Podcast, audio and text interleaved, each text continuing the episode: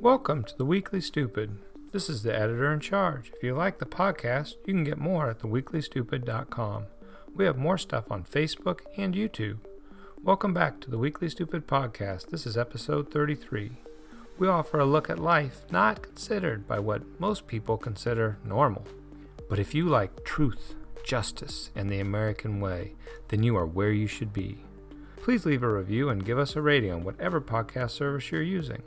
In this podcast, I'm going to tell you what the staff is currently up to, let you know about this week's print edition.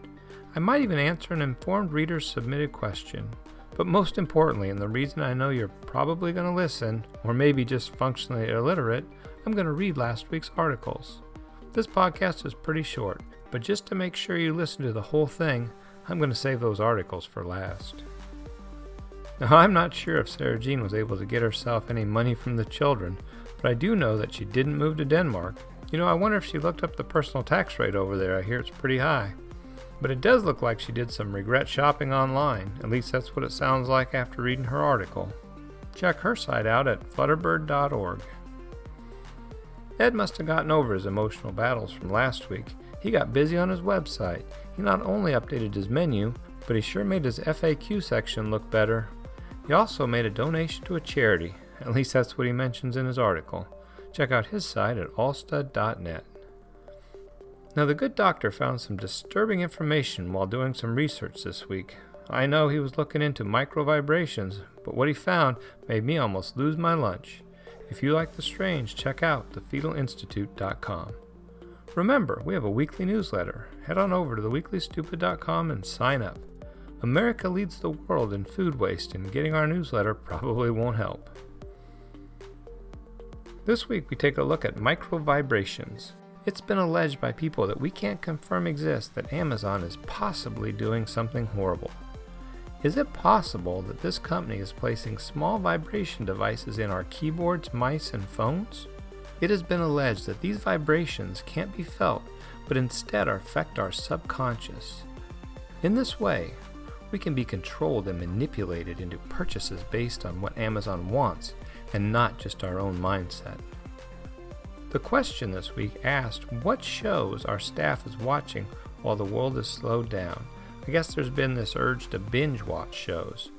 Well, I just want you to know that we don't have time for such nonsense. We work hard and will continue to work hard for our readers.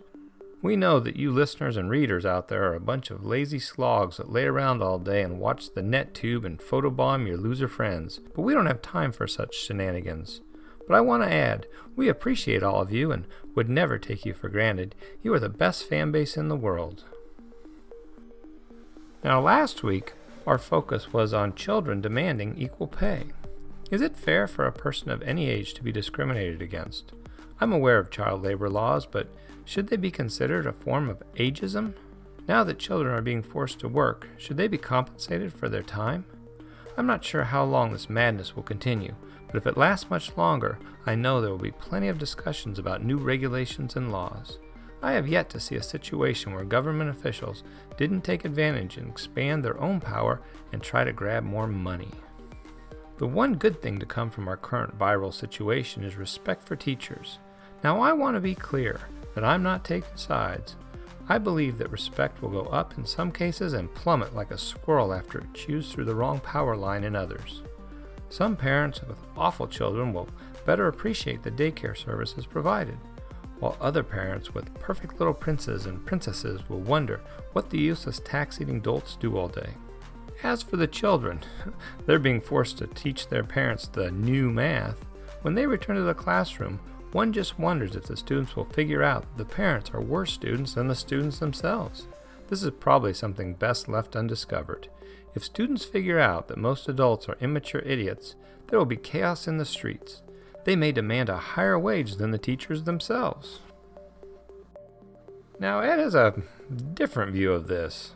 He wants to let everyone know that the free market rules, and this issue is causing him to experience some old feelings along with a little anger.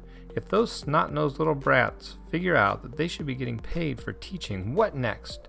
The government needs to stay out of it. Remember, folks, the only good government is a limited government. They will come up with some ignorant policy like minimum wage for mothers fixing their stupid little kids' dinner. How about entitlements for children that have mothers that don't have the common sense to boil an egg or make a PB&J sandwich? Ed knows one hunky little boy that had to figure it out on his own. Don't give your greedy government officials this idea. They will grab onto your wallet with their power grabbing, stupid, ignorant, selfish, controlling, greedy, lazy. But he digresses. He's not saying that he doesn't love his mother. That would be political suicide. Her method of parenting created the self made man that you see today. Ed wants you to know that he walks through life with confidence that has resulted in hunkiness exuding from every pore. When you struggle in life, it builds self confidence, and that confidence lifts you up your entire life. He should write a self help book. He wants to admit that he spent a few years feeling sorry for himself.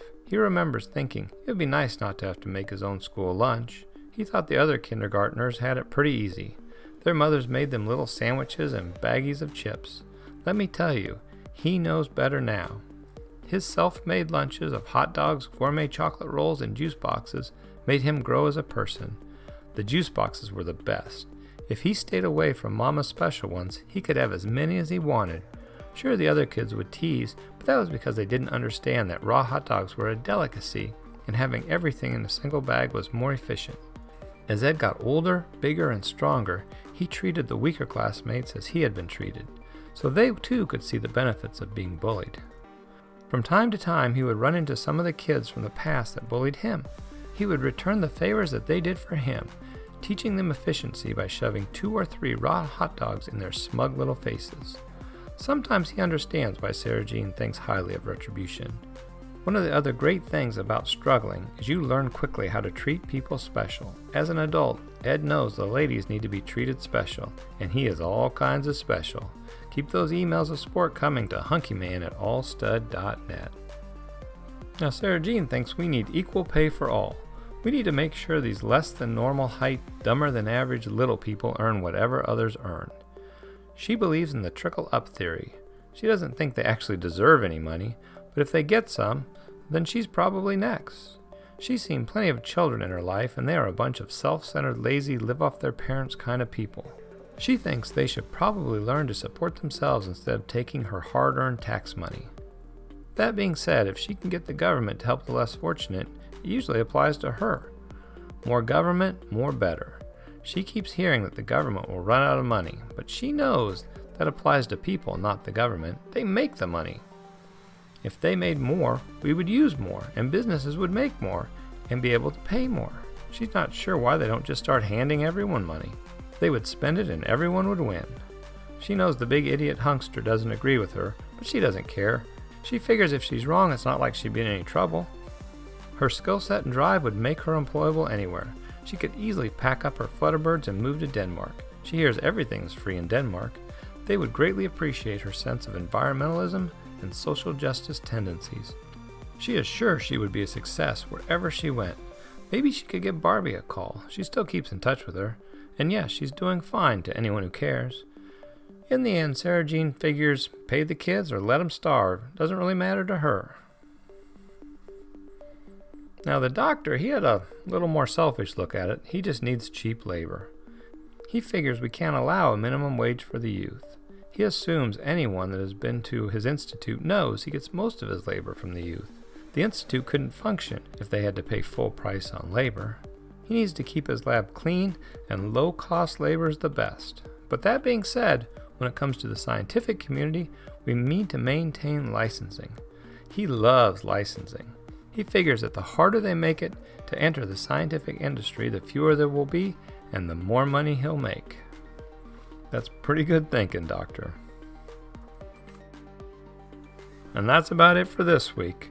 If you enjoyed this episode, consider telling your friends. Every time you tell a friend about the Weekly Stupid, Brain Smasher A Love Story will win an Academy Award posthumously. Also, consider leaving a review. Thank you, and as always, enjoy the stupid.